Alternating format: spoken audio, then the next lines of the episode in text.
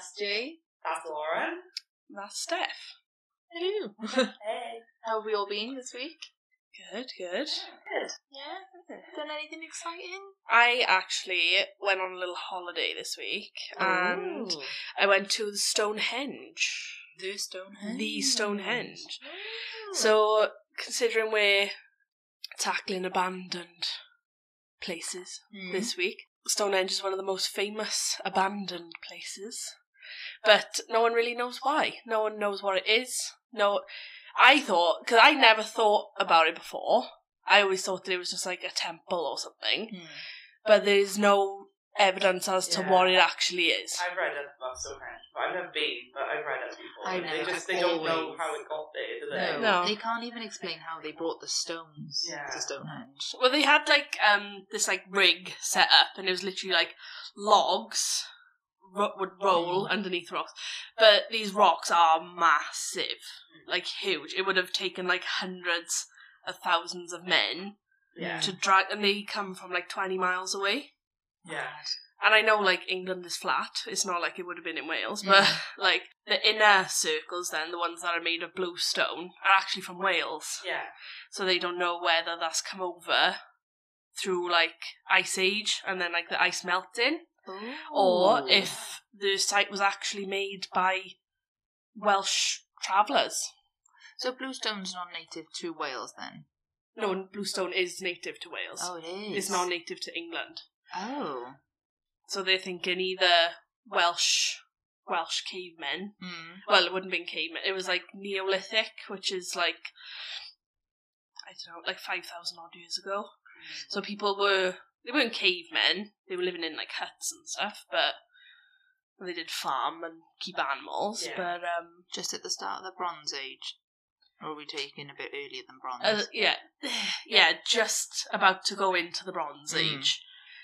Still in the Stone Age, but not quite there yet. Ooh. So yeah. that's fine. So that's a little mystery that Hmm. still no one knows about.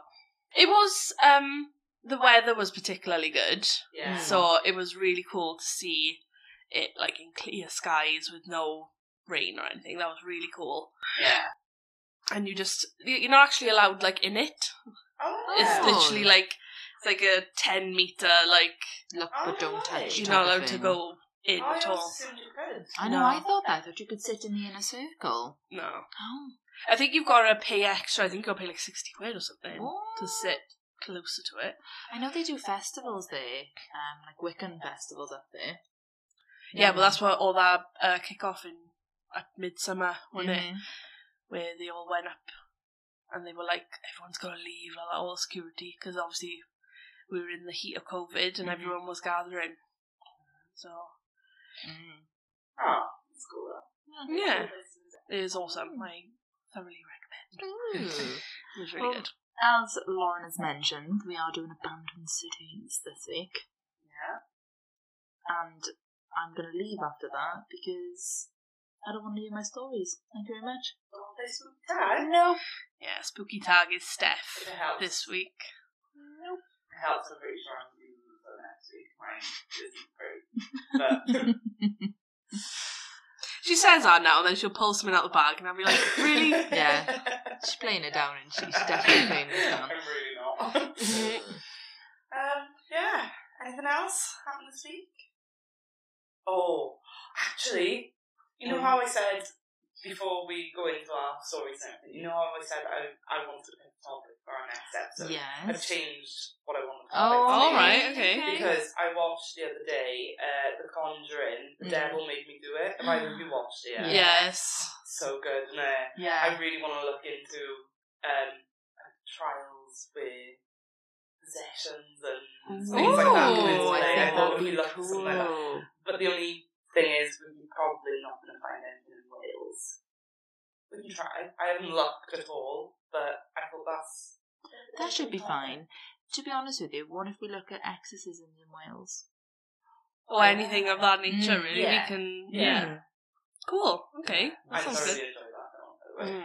write this down because we all know what's going to happen. We're gonna forget, Yeah. and then we're gonna be like, "Who's doing what?" Yeah, I'll put it in the uh, group chat. Yeah. Yeah. Okay. okay. Lauren, do you want to kick us off then? Okay. Okay, so uh, my story this week is about the Welsh legend of Cantre'r Gwaelod. Have you heard of it? Uh, according to legend, Cantre'r Gwaelod was a rich and fertile land, so much that one acre of land there would be worth four times more than anywhere else in Wales. Wow. Apparently, um, the land stretched across what is known today as Cardigan Bay. Mm-hmm. Um, and it lay it lay below sea level, protected by seawalls. So this was like it would have been below sea level. Mm-hmm. Yeah. The legend is that the guardian of the sea defences was Saith Anin, a friend of the king charged with all with the all important role of shutting the sea gates every night. One night, Seithenyn, who liked his drink, was at a feast in the king's palace and, and forgot to shut the sea gate. It was a stormy night, and the high spring tides broke through, quickly flooding Cantre'r Gwaelod and forcing its people to flee to the hills. The water gates were left open, and the sea rushed in to flood the land of Cantref, drowning over 16 villages. The king and some of his court managed to escape by running to safety along Carn Cynfelyn. Gwydno Garanhir and his followers were forced to leave the lowlands and make a poorer living in the hills and valleys of Wales. So they could be our ancestors. Oh. Like- In another more bawdy version, um, tells bawdy like a little bit. It's a little bit more like saucy. Oh, right. Okay. tells that Seithenyn was actually visiting the local king at the time of the storm and was intent on amorously distracting the fair maiden Merid. Merid? Merid? Merid. who was in charge of the gates. So I don't know, but I see that as just a man blaming, blaming a woman. yeah. It was her. It was her.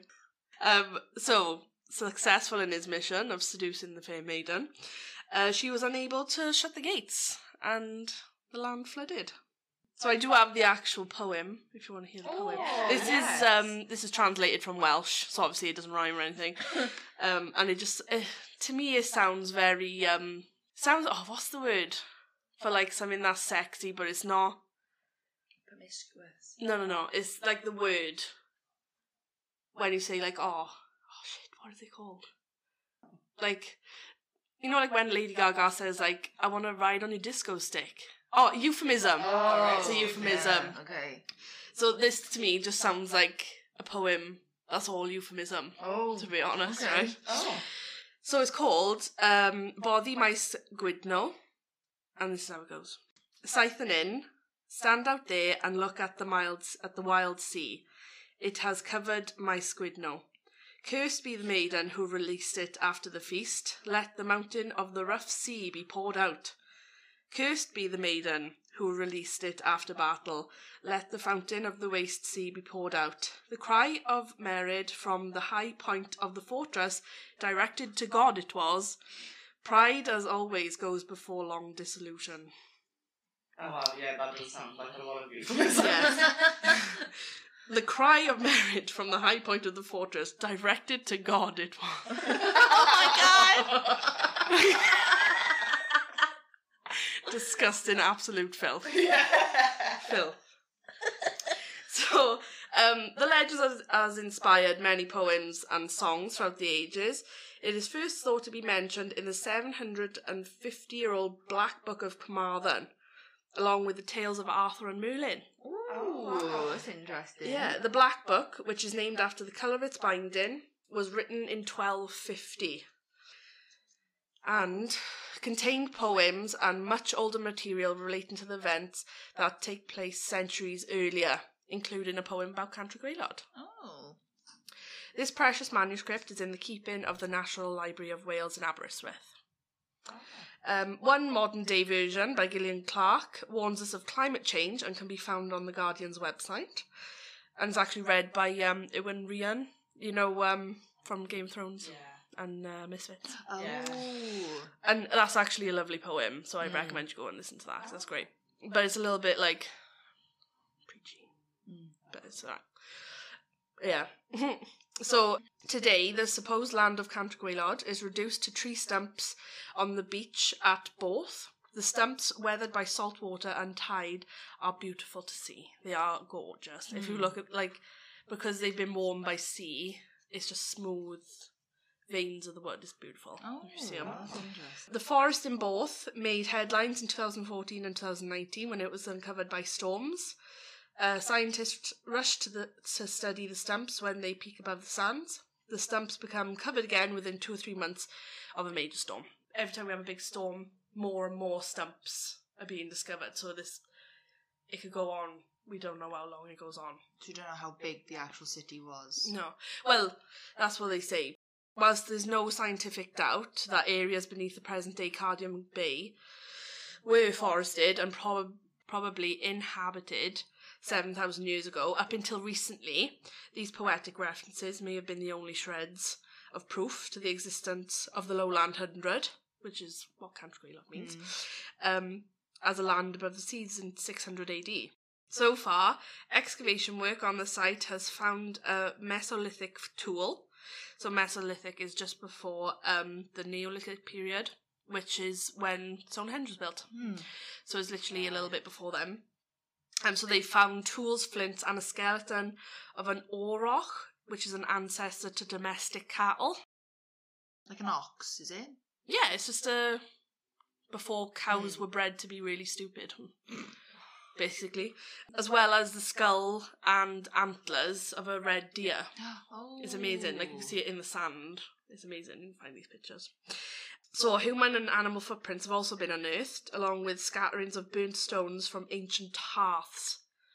Oh, So wow. there is evidence that there was people living there. They don't Mm. know if it was a city, like what they explain. But obviously, seven thousand years ago, a city wasn't what we see a city as. Mm. Do you know what I mean? It would have been like two hundred people. Yeah. Do you know what I mean? So there is evidence of people there. So um, despite extreme winds for thousands of years, the remnants of the forest has remained preserved, thanks to the acidic peat that covered them and deprived them of oxygen, leading to a series of discoveries at the turn of the decade, like what, like, like the tools and the skulls and the Mm. animal prints and everything. Yeah. It is said that even to this day, when it's calm and quiet, you can still hear the bells of the drowned church of Cantre'r Gwaelod. The site is free to visit. Uh, you can sit and wonder at the story and possibly listen quietly for the ringing of that submerged bell. Oh, that's quite nice. Yeah. Day trip. Day trip. Yeah. How long would it take us to get there? But it's only in Cardigan, so like an hour, if that. Mm. Oh. I like that. Yeah, so that's pretty. uh, that's the tale of Cantre'r Gwaelod. there are many different versions, Mhm. but uh, that's the one that was in the Black Book Marlon. So Yeah. there's loads of different ones saying like, oh, a a priestess overflowed a fairy well, and there was loads of different versions, but that's the one that's in the Black box, so I went with that. Yeah. So that's Wales covered. that's Wales covered. We're all right this week. We've got Wales. no one forgot.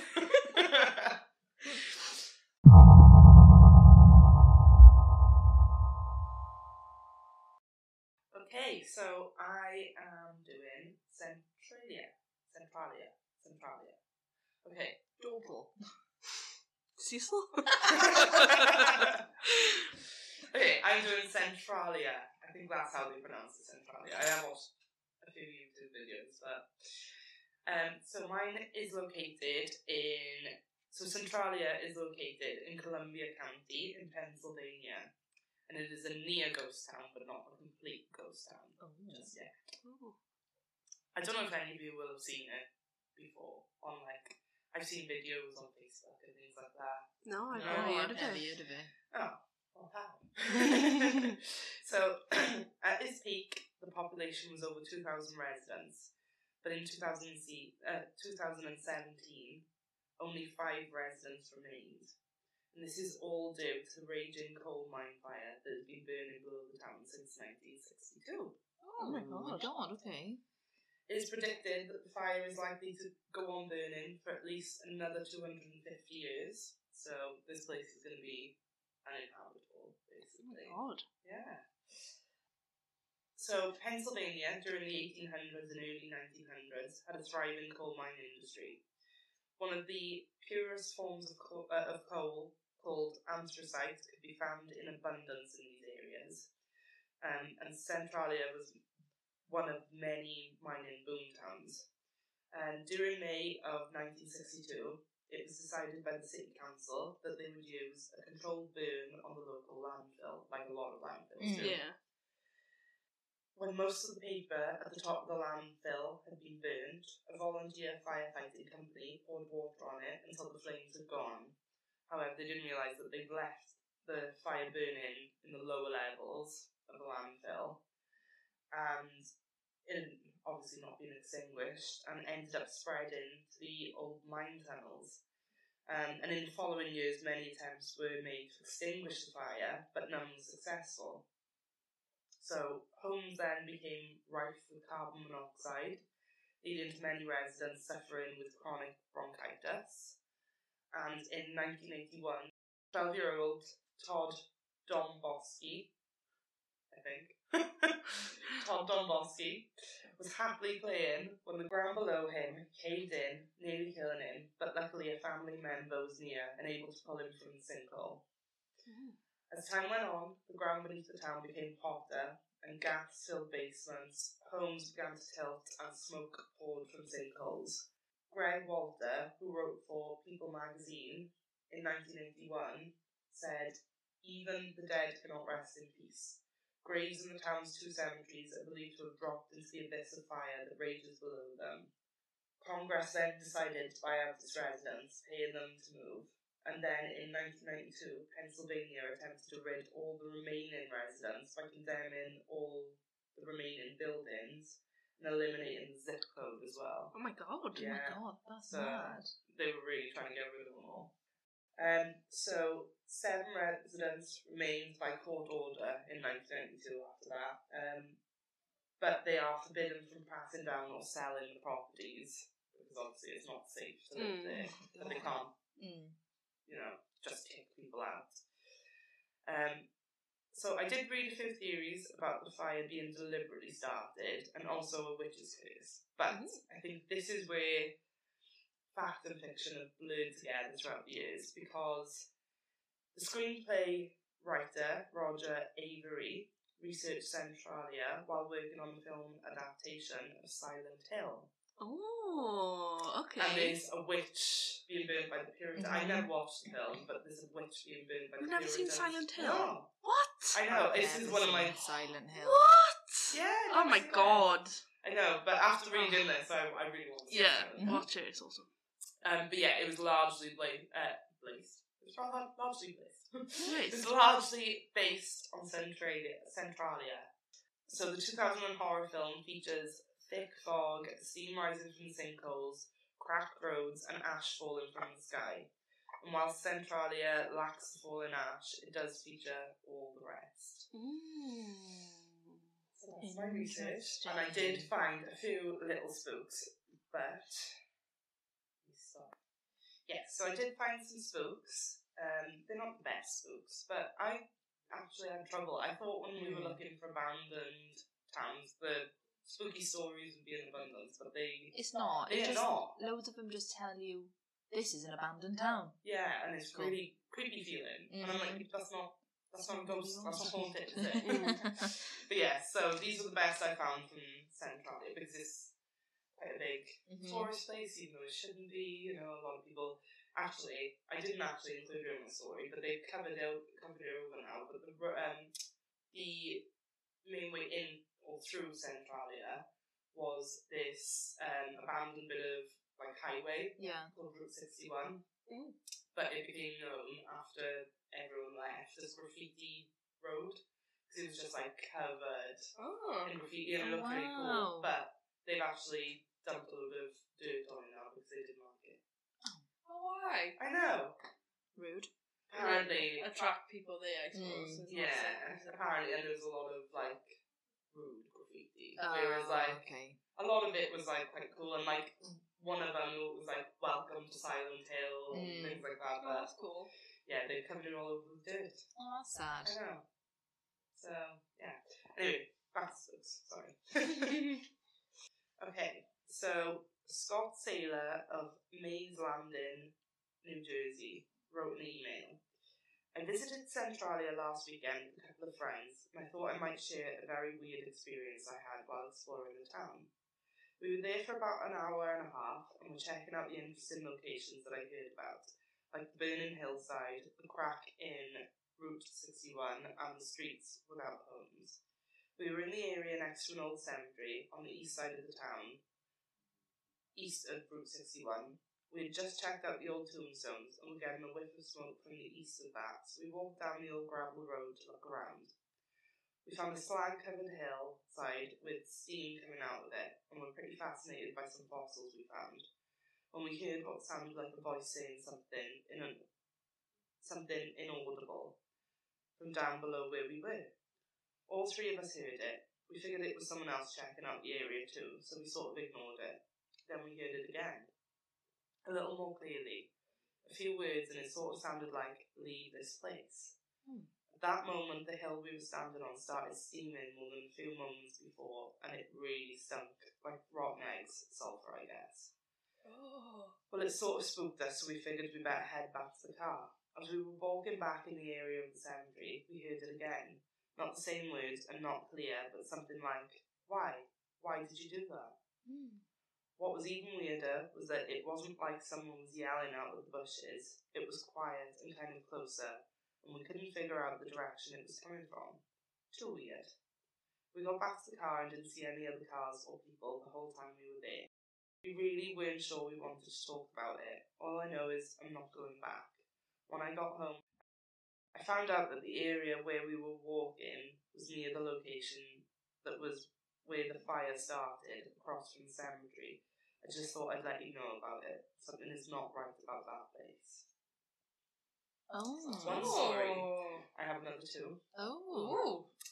So Jim and his girlfriend Laurie emailed this to the website um, that I found these on. Mm. I'll have to link it or say- mention it after this. Mhm. So I forgot about that. um, yeah, but Jim and his girlfriend Laurie emailed this in in nineteen or in the fall of nineteen ninety nine. Hi, my name is Jim. About a month ago, my girlfriend Laurie and I were coming back from Knoebels, and we decided to take sixty one home and stop at Centralia to take a look as we did once before. First, let me say, we're not superstitious. In fact, we're quite the opposite. We like checking out abandoned places and old buildings, old cemeteries, and that sort of thing. We've seen a lot of old, abandoned homes over the years, but the one we checked out in Centralia about a month ago really gave us a fright. It was a white, abandoned twin home up on a side street on a hill. There were two units, and both had red numbers sprayed on the front, which indicated from what I gathered that the homes were probably set to be demolished in the near future. So we decided to check it out. The back door was open, so we went in. Some of the first floor windows were boarded up, making it dark, but we explored the old house a little. We were on the second floor in the hallway, near the stairs that led up and down to the first and third floor. The door was open leading up to the third floor. Laurie was in the hallway while I was at the top of the steps that led downstairs. At that point, we heard footsteps coming down the stairs from the third floor. It sounded to me that the steps were coming down from the ceiling above the steps, going down to the first floor, so my first thought was someone was coming down out of the attic, or third floor bedroom. At first we were startled and thought someone else was in the house. As the footsteps sounded like they were about to reach the second floor hallway, Laurie looked into the stairwell, expecting to see someone. There wasn't anyone there. At the same time, I looked down the steps to the first floor and saw nobody. We just stared at each other for a few seconds, and I said, Do you want to leave? She said yes. We made a beeline down to the back door, where we came in and out to the car. We drove about a hundred feet and stopped to look back at the house. Looking at the windows, I mean, we expected to see someone looking out at us. Nothing though. Really weird. Like someone walked down those stairs, but we couldn't see them. Freaked us out anyway. And I don't know what to make of that. You wouldn't know who, who used to live in that house. Not even sure where it was or what numbers were. but if ever I thought a house was haunted, it would be that one. Sort of changed my impression of old vacant homes.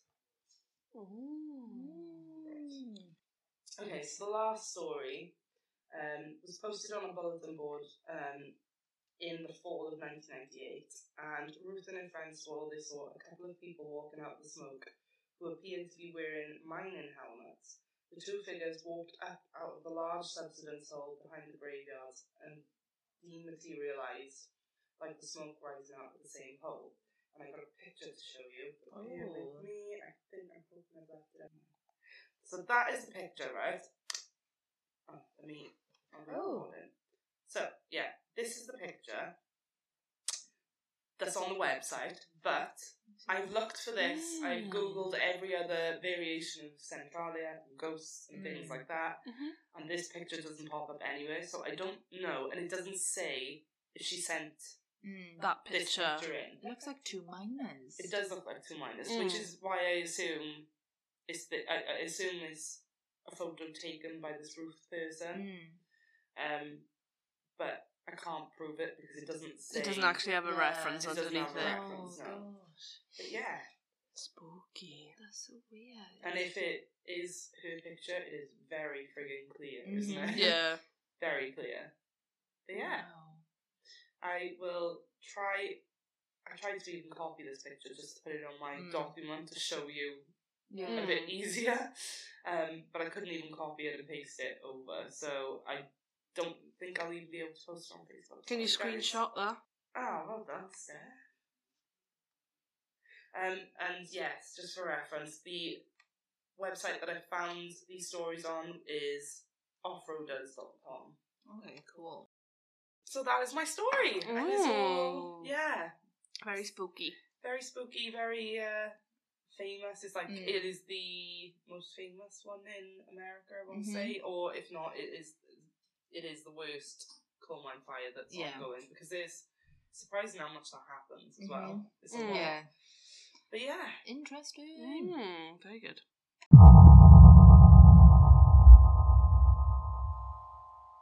So, having a little look into some more abandoned cities, and I found six cities, which I'm going to give a little bit of background to. Mhm. And then one of the cities I found some spooks on. Mm. Mm. Um, so, the first city is in France, and it, hopefully I say this right, it's Aura-sur-Galan. Aura de... deux Glen. There, there she goes. um, so, on the afternoon of June 10th, 1944, the village of Oradour sur Galan, the village. the village, Just say the village. was the scene of the worst massacre of French civilians during World War II. In what is believed to have been an act of revenge for the town, supposed to support the French resistance, a Nazi SS detachment rounded up and murdered 642 of its residents and burnt their houses to the ground. The men were taken to barns and machine gunned, and the women and children were locked in a church and killed with an explosive incendiary grenades. Only a handful of people managed to survive by playing dead and then later fleeing into the forest. The village was built nearby after the war ended, but French President Charles de Gaulle ordered that the burned ruins of the old town to be left untouched as a monument to the victims. The facades of dozens of brick buildings and charred storefronts still remain, as well as graveyards of rusted cars and bicycles, scattered sewing machines, and unused tram tracks. The site is also home to a museum which holds a collection of relics and mementos recovered from the rubble. oh, sad. Really sad, isn't it? But it's nice that they've left the town as it is as like memoriam, a like, memorial yeah. for what happened. In World War Two, this was one of the only attacks on non-Jewish civilians to be at such a massacre at that size. Oh, wow. Oh, my God. hmm Sad. The next city is Hashima Island in Japan. Today, Ash- Hashima Island is a vacant labyrinth of crumbling concrete, sea walls, and deserted buildings. Yet it is one it is one among the most densely populated places on the planet. The small island off the coast of Nagasaki was first settled in 1887 as a coal mining colony. It was later purchased by Mitsubishi, which built some of the world's first multi story reinforced concrete buildings to house its bursting population. Hashima remained the hive of activity for the next several decades, especially during World War II, when the Japanese forced thousands of Korean labourers and Chinese to toil in its mines. By the 1950s, the 16 acre rock was packed to the gills with more than 5,200 residents. Most workers found cramped conditions unlivable, and the city was promptly abandoned after the mine closed in 1974. Forty years of neglect have left Hashima a depleted ruin of collapsed staircases and condemned apartments. Many of its high rises are still filled with old televisions and other relics from the mid 20th century. Its once teeming swimming pools, barber shops, school classrooms is now sitting in a shambles. The island was officially opened to tourists in 2009 and is served as the inspiration for the villain's hideout in the 2012 James Bond film Skyfall. Hmm. Um, this one is Vashoa in Cyprus. In the early 1970s, the immaculate beaches of Vashoa, Cyprus served one as the most popular millionaire playgrounds in the Mediterranean. The suburb boasted a thriving tourism, uh, and celebrities such as Elizabeth Taylor, Brigitte Bardot were known to take the sand and the sun as their high class beachfront hotels. But all of that changed in August 1974 when Turkey invaded Cyprus and occupied its northern third in response to the Greek nationalist led coup. Um, Vashoa's 15,000 residents fled the city in terror, leaving their valuables and their livelihoods behind. Most assumed they would return once the fighting had stopped, but ongoing political strife has seen Vashoa waste away behind a heavily guarded barrier ever since. The few intrepid explorers who have ventured into the no man's land described by the crumbling ghost town, uh, trees have grown through the floors of the restaurants and homes, and most of the former residents' belongings have been looted or destroyed. What is left of the city stands as a spooky time capsule of the 1970s, including bell bottoms in shop windows and 40 year old cars still parked at the dealerships. In recent years, Greek and Turkish Cypriots have held talks regarding the reopening of the former jet setters haven, but experts estimate that it would take upwards of $12 billion to be making it livable again. Wow. Bodie in California. Bodie was officially founded in 1876 after miners stumbled upon the riches of deposits of gold and silver in its hillside. I looked at this one. Mm. Sorry.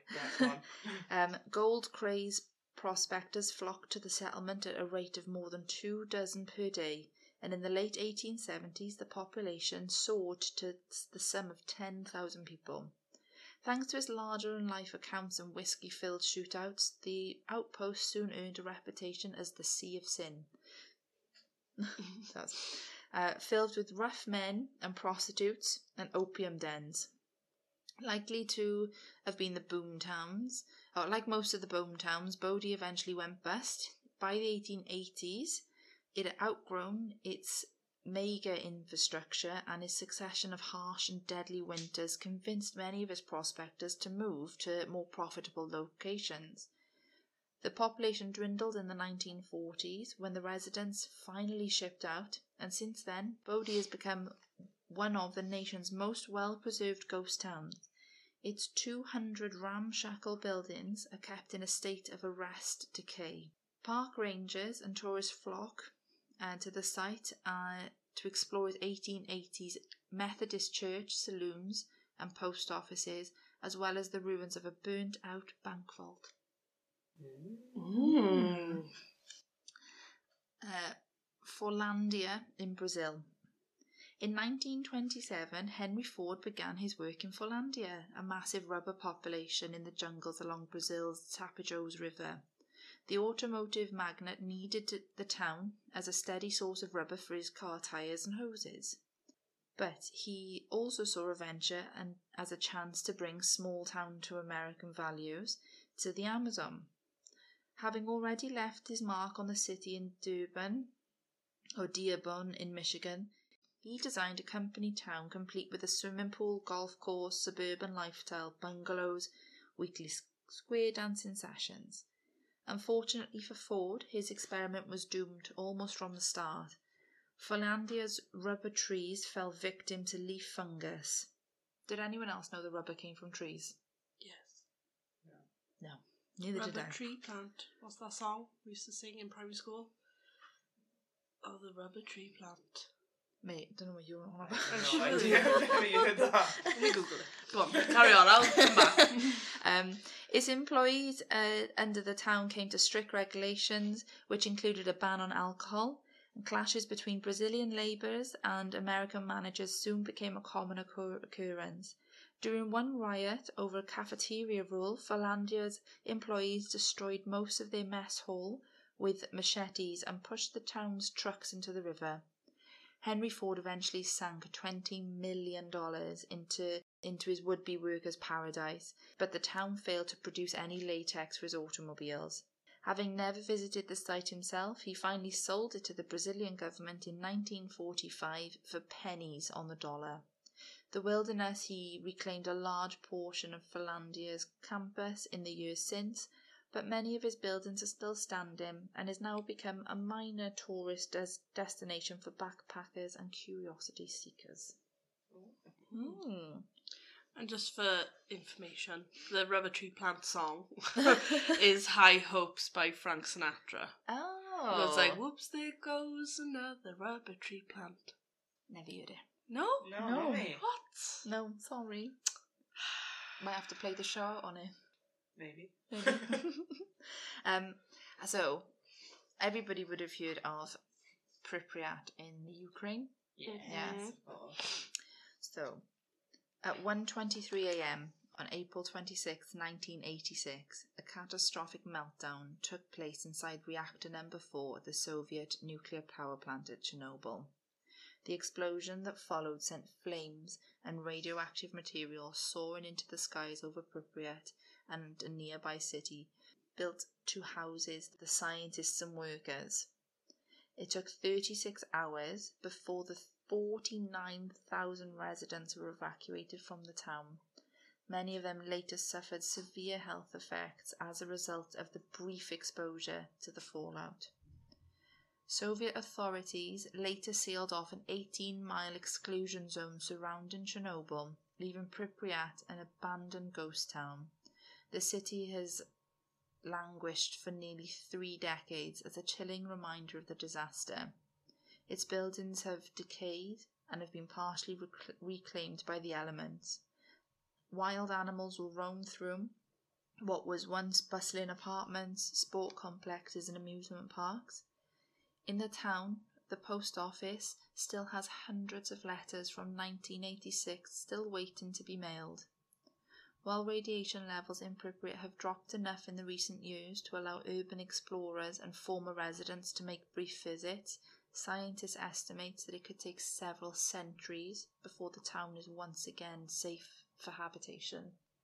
Oh, wow. Did anyone watch the Chernobyl? program Yes. a couple of years ago? Yes. Amazing. Oh, Yes. someone know. Have you seen Amazing. um the um Dark Tourist Mm-hmm. on Netflix of the Fukushima Mm-hmm. Oh no. disaster? Oh, watch it. Yeah, It's- but it's they really actually good. go in there, and the like the meter Mm. is going off like, and you can see the women are starting to sweat. Like they're like, oh my god, I need to get off because obviously. If you're a Yeah. woman and you go into these things, it can permanently like Mhm. damage all your cells and stuff. Yeah. So Mhm. I know. So I did what I thought would be a little spook check, and I found one. Mm. So it is said the Pripyat is rife with ghosts. Andrei Karaskov, a nuclear physicist, went to visit the site in 1997. Andrei went to the power station at 7:30 a.m. to reactor 4 and and to outside the sarc- sarcophagus because the reactor has been covered um, to help keep the radiation levels at bay. Um, so reactor number four is where the explosion happened, so you can't go inside due to the radiation.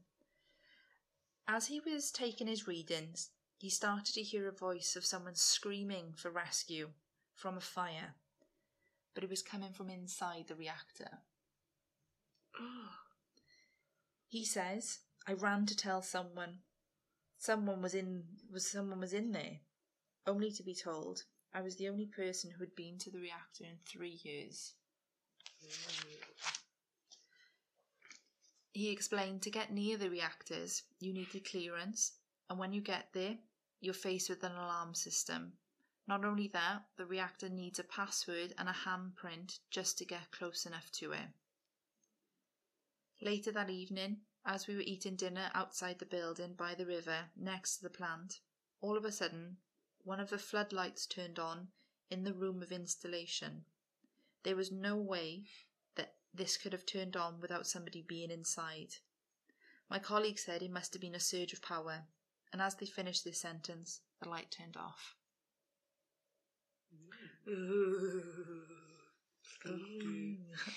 There is also an alien conspiracy. Oh, Oh, yeah. here we go. Oh my god. So, Give people it are, to me. so people are not saying that the aliens are the cause of the disaster, but actually they saved the human race. Hmm. UFOs were heavily spotted around the time of the explosion.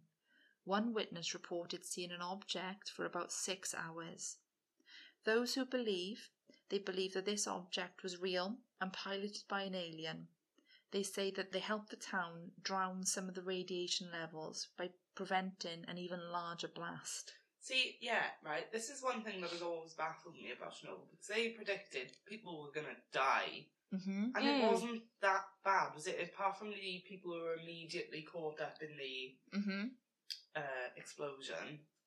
Yeah. Explosion is that the right word? Yeah, so a lot of people um, from the city ended up having cancer. Um, there was there was a lot of deformed children that were born, Hmm. but there wasn't as many. As predicted, was there? As no. you would expect. Like. No. And fatality, like Yeah. instant fatalities. Yeah, so he said that the the damage that was that was done by Chernobyl it was bad, but it was supposed to be apocalyptic, and this is where they say the aliens are saved, the human race. surprised. There you go. They're trying to get us to the next level. Well, this is where it gets a little bit odd. So, three years later, a doctor said he saw the UFO again when the reactor was sending off high radiation, Mm. and also there's been sights of a UFO around the Fukushima plant. Again, Oh, so possibly doing. Yeah. possibly doing the same thing, absorbing the radiation to protect us. I think so. Mm-hmm. You're so hopeful about aliens, and I'm just like, nope, nope, nope. There you go. There you go. Oh, we need to do an alien episode, but I'm gonna have to research for like fucking months for an alien just to cover, because- just to be satisfied. Yeah, Yeah. I just won't be satisfied. I don't think I could ever do enough research. There's just so much evidence. Yeah. So much. We'd have to do like a three part. mind blowing. We'd have to do like a ten, Ten part. parter. We'd have, to, we'd have to get rid of spooky tales from Wales and be like Alien tales. A- alien, Alien tales. Spin off. yeah. you can go online and see some of the pictures of like the deformed animals that were born. So th- they left a lot of the dogs inside the city, and obviously those dogs bred. But because those dogs were then full of radiation, the the offspring that they were providing uh, were born dead. But they were born with like six, seven limbs, um, almost like pancakes. They, you can see the effect the radiation had. Mm. There's also been reports of zombies in the city, um, and there was a film that came out as well that kind of um, made people get on board with it even more. Um, where they say that some people stayed in the city and the radiation turned them into zombies. Yeah, because there's still people living there though, isn't there? On the outskirts. On the outskirts, On the yeah. outskirts, So yeah. you see, like, I've seen a few YouTube videos and things like that where they've like come across these random people who live in these like Mm. Mhm. not much more than a shack, um, Yeah. and they're strange people but nice people But generally. the um the food that you eat So if they were to eat from the land, it would all be radioactive food. Mm. Um, and when they test them, they find that they are full of radiation, but they they're still living, they're still going, and they can't really explain it too much because you should have died by now from radiation poisoning, Yeah. but they're still going. The aliens, the aliens are super Mm. smart. They're like power to Yep. them. I wouldn't want to move either. No. yeah. Okay, that's me done. Thanks, girls. Bye. No, no, No, no, no, no, spooky no. tag. Spooky tag. Spooky tag. No. Yeah. Hello. Do you want to play a game? Okay, so we're back to spooky tag. Spooky tag. No. so this week it is Steph's turn to be spooked. Perhaps, I'm They've pretty sure even like mine's not the scary lights are anymore. dimmed. This is what does my head in. I've got the headphones on and the lights are dimmed. Um, and I am like close your eyes. right here. Should I turn my mic off when you're reading it? No. Oh yeah, there's too much hassle. To yeah, no, don't pull at that thread. I'll just, I'll just sit back. yeah. okay, so I think I'm not- going first, yeah? Yeah? Go on then. Let me just settle. Wake up. She awoke with a jolt. Shit, I dozed off. How long have I been asleep? The blue light from the laptop strained her sleepy eyes. The tiny digital clock read 4:55 a.m. She sighed in relief. It had only been a few minutes. She had worked the night shift for a few weeks now and was really starting to find comfort in it. It was strangely uplifting, being fully awake while the rest of the world was sound asleep. She carried the laptop to the kitchen and set it gently on the counter. Couldn't risk missing anything right now. They would think that I fell asleep on the job, she joked to herself. She filled the kettle to make a much needed cup of coffee. The water seemed to rush out of the tap much louder than it did in the day. The kettle boiling might as well have been an aeroplane taking off. She was watching the water furiously bubble. Why is everything so much louder when I'm trying to be quiet? Scott was asleep upstairs, on early shifts. Last thing he needed was her making a racket. She quietly made her drink and settled back to the sofa, ready for anything now. The work was simple. Not allowing herself to get spooked with was the real challenge in this job. She had always been a little more sensitive to these sort of things. She flipped on the TV. Desperate Housewives. Perfect. The volume of the opening credits burst through the speaker. Shit, shit, shit. Quickly dropping the volume, there was mo- there was movement upstairs. Oh God, I've woke him. She rushed to the bottom of the stairs to apologise, just to see him dart into the bathroom. Must have been a coincidence. He obviously really, really needed the loo. She relaxed back into the sofa, back to work. Forty-five minutes or so had passed. God, he's been there in a while. She carries the laptop to check on the poor lad. Her eyes readjust to the darkness in the hallway. She focuses on the glass pane on the front door to regain clarity. She noticed the dogs.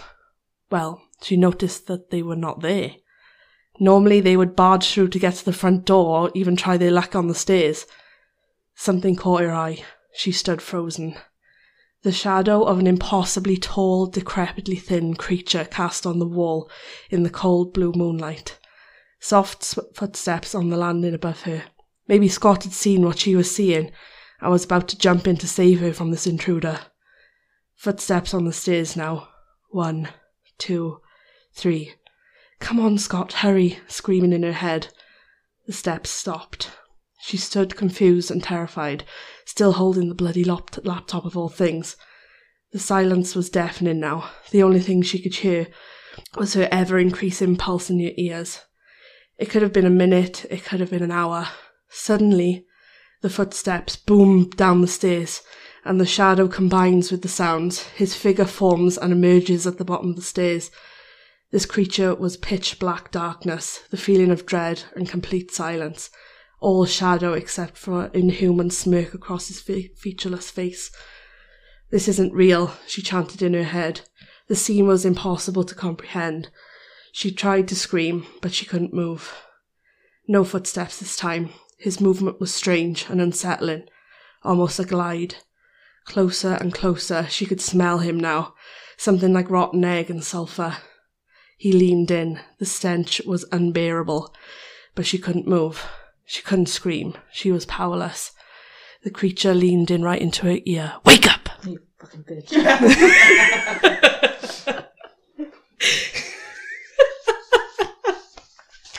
My heart was going, so fuck knows what you was was doing. was it good? Did you enjoy it? Yeah. No, a little bit of backstory by you now. That was so strange that like I'm talking about the hallway and stuff. Because Steph has actually been noticing the dogs mm-hmm. are like looking at the hallway and being like, "Wur, wur, wur, wur." Yeah. so I'm really sorry if I've accidentally like conjured something into your hallway. when she told me last night she'd already uh, been talking about the hallway, I was like, "You've manifested something. Oh, you. Absolute dickhead. Because there's been so many times that I've gone out to the hallway because I have heard him upstairs, and I'm like, oh crap, I woke him up, and he does. He just darts across the landing. And then there's been times as well where I can hear someone coming down the stairs. And I've gone to look at the hall, and he's scared the crap out of me then because he's jumping into the dining room to grab some sweets and go back upstairs. Scott loves his sweets. but you're an asshole now because when I go to check that again, I'm gonna be like, uh. no, no, no, no. Right, I'm done. That's done. No, no more. um, well, No? my story No. is it, it it has a lot of similarities to yours, oh, okay. but it's not written as well. I'm not gonna. it's a bit rushed. Okay, so she stared at the computer screen blankly, the exhaustion slowly creeping in. A quick glance at the clock confirmed she had just four hours left to go. The ticking of the clock, however, pulled her into a trance. She rubbed her eyes and snapped herself awake. She made her way into the kitchen to make some coffee, careful not to disturb the dogs. When she returned and settled herself in for the rest of the shift, she once again glanced at the clock. 3.30. The house was silent except for the ticking of the clock. Her eyes drooped. When she awoke, it was after 7 a.m. She jumped to sit herself up and check the computer. No work had come in. She was lucky. She shut the laptop down and made her way up the stairs. As she pushed the bedroom door open, she saw Scott sleeping softly, but she also saw the golden aura of something or someone next to him. But she accepted it. That colour signified family and protection to her. The golden colour shimmered warmly. She drooped into bed and watched it as it slowly faded away. With that, she was asleep again. The next day passed uneventfully. She worked through the night. She walked upstairs finally for bed, and again that golden aura hovered near Scott, protecting him as he slept. The next day, she felt on edge, and she, she saw shadows at the corner of her eyes. Chills ran over her, and everything looked normal, but it was not. She couldn't explain how, but it was not. The heavy presence lingered with her as she worked through the night. When she was finally done, she walked up to her bedroom, expecting the familiar golden light. But as she opened the door, she felt that something was wrong. There was no light. The blind blew slightly. She made her way to bed and noticed the door had been left open a crack. She started shaking Scott awake. Wake up! When she turned to look at him, she saw the black mass hovering over Scott. The faceless apparition leaned closer to her. It was so close, she felt an icy chill come over her as it came almost nose to nose with her. She tried to scream, she tried to move, but she remained there frozen. It started retreating, and she furiously started shaking Scott. Wake up, wake up, wake up, wake up, wake up! By the time he woke up, the world was back to right. It had gone. She told him what had happened, but he laughed her off, told her it was a nightmare. Could she have dreamed it? She lay awake in bed that morning, looking for any signs of a shadow, but there was nothing.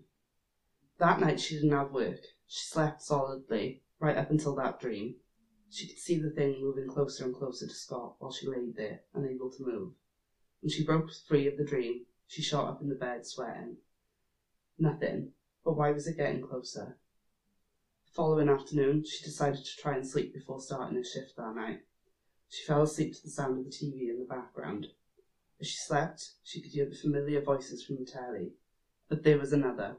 I called her name, quietly at first, then louder. Steph. Steph! The other voices went silent.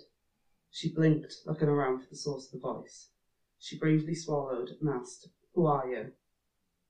The lonely man. It whispered back instantly, What do you want? You. Wake up! As she awoke, black, soulless eyes hovered right above hers. Scott blinked and they were gone. Oh! oh! Oh my god! so it wasn't that bad then? It was good. That was good. I'm sweating. I'm sweating. I was so nervous doing that because I just. Yeah. That was a good little twist. Oh. That was a good little. the lonely man, the lonely man from your tarot reading, was Mm-hmm. in Scott. you like, got marked on your head where you've been like pressing into your head. oh my god! oh, so it wasn't that bad then. so that's okay. It was good. Pair was of good. assholes. oh It was god. so good. Oh, I don't know which one is fucking creepier because both of those weird things have happened where I see Scott go across the stairs, but then I also have had someone tell me That's why I wanted the golden light because I remember Mhm. you saying it. I do it's see family. the yeah. It's just family, and I was like, Mm. Hee is hee. it? Oh, I would say Lawrence clinched this one this week. Thank you. Thank you. Sorry, it was a fair win. I'm was sorry. a fair victory. I'll give it that. Oh fucking hell! So Oh. it's my turn next week. oh, Not next week. Next episode. I hate you both though. I'm not gonna lie. Because it's true. Like any sound you make at night is louder. oh yeah.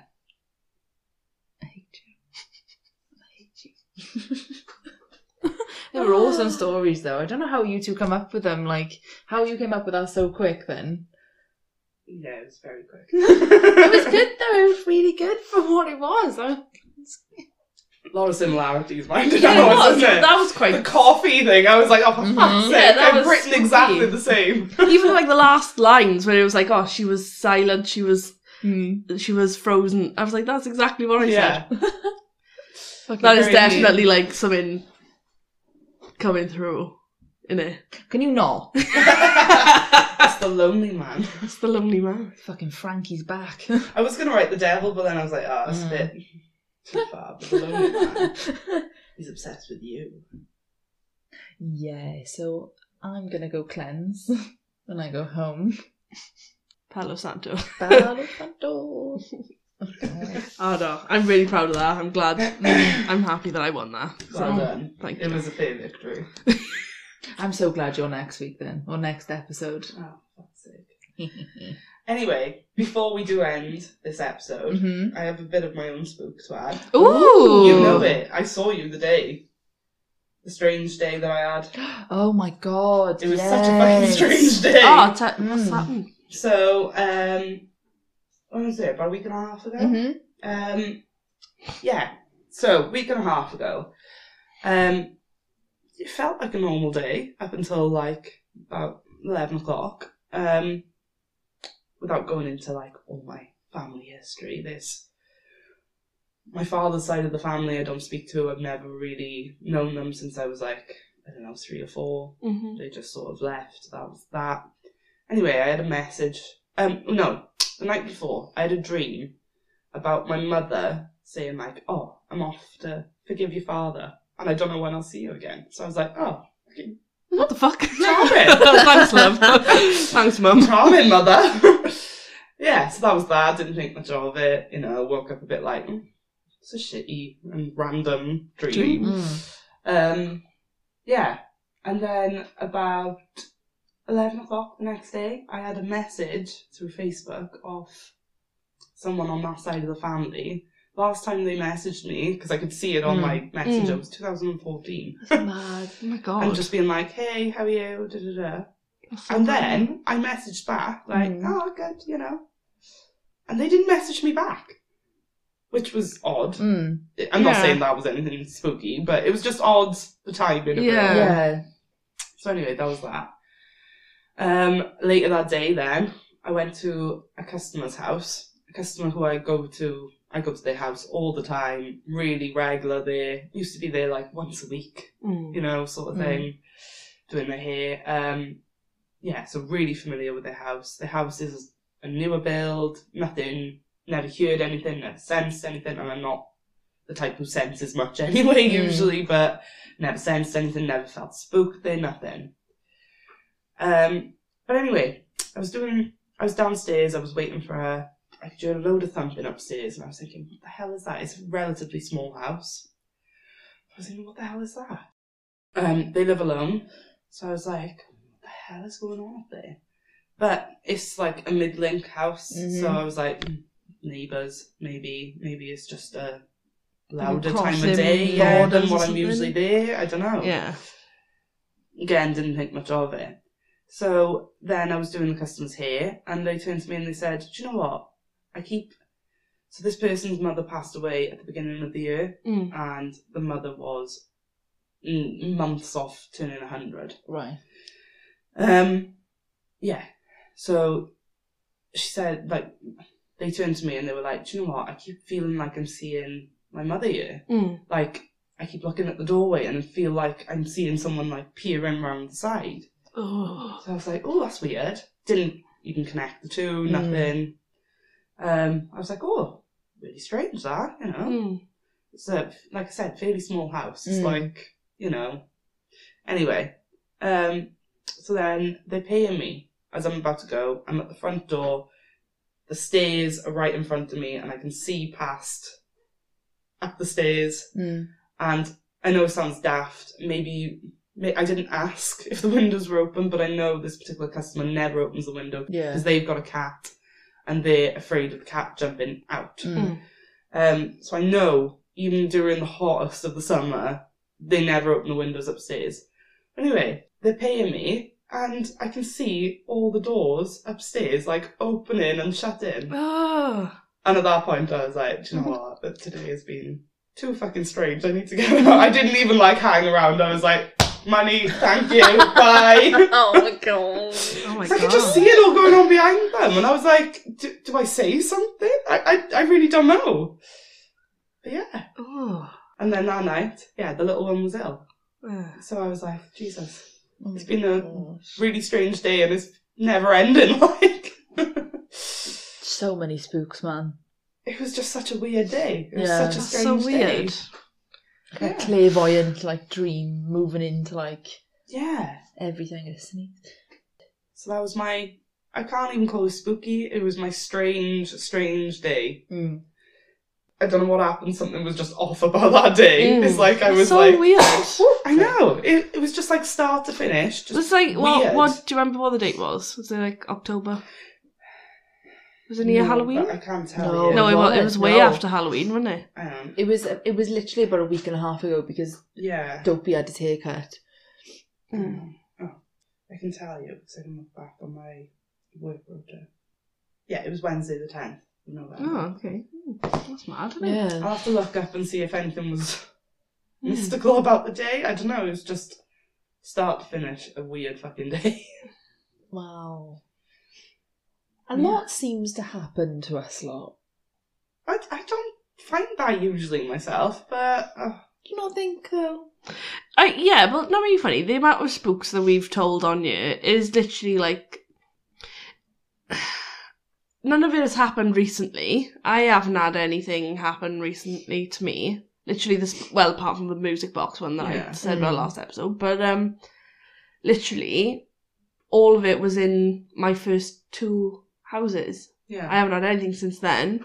I haven't had anything before that day for a long, long time. Mm. Like, uh, I think the last one I said on Asylum was when me and Elle had like the overlapping sort of dreams. Dreams, yeah. Um, and that was in this house. I haven't really said my bungalow stories, but I mean that's Yeah. going back over four years ago. Mm. So it's just mine then.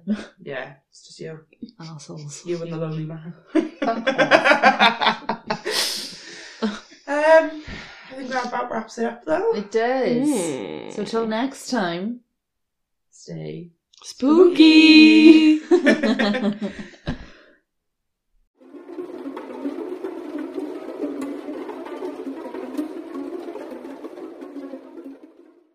A shadow darted quickly past. She shot. Oh, she shouted. The end. she shouted. The end.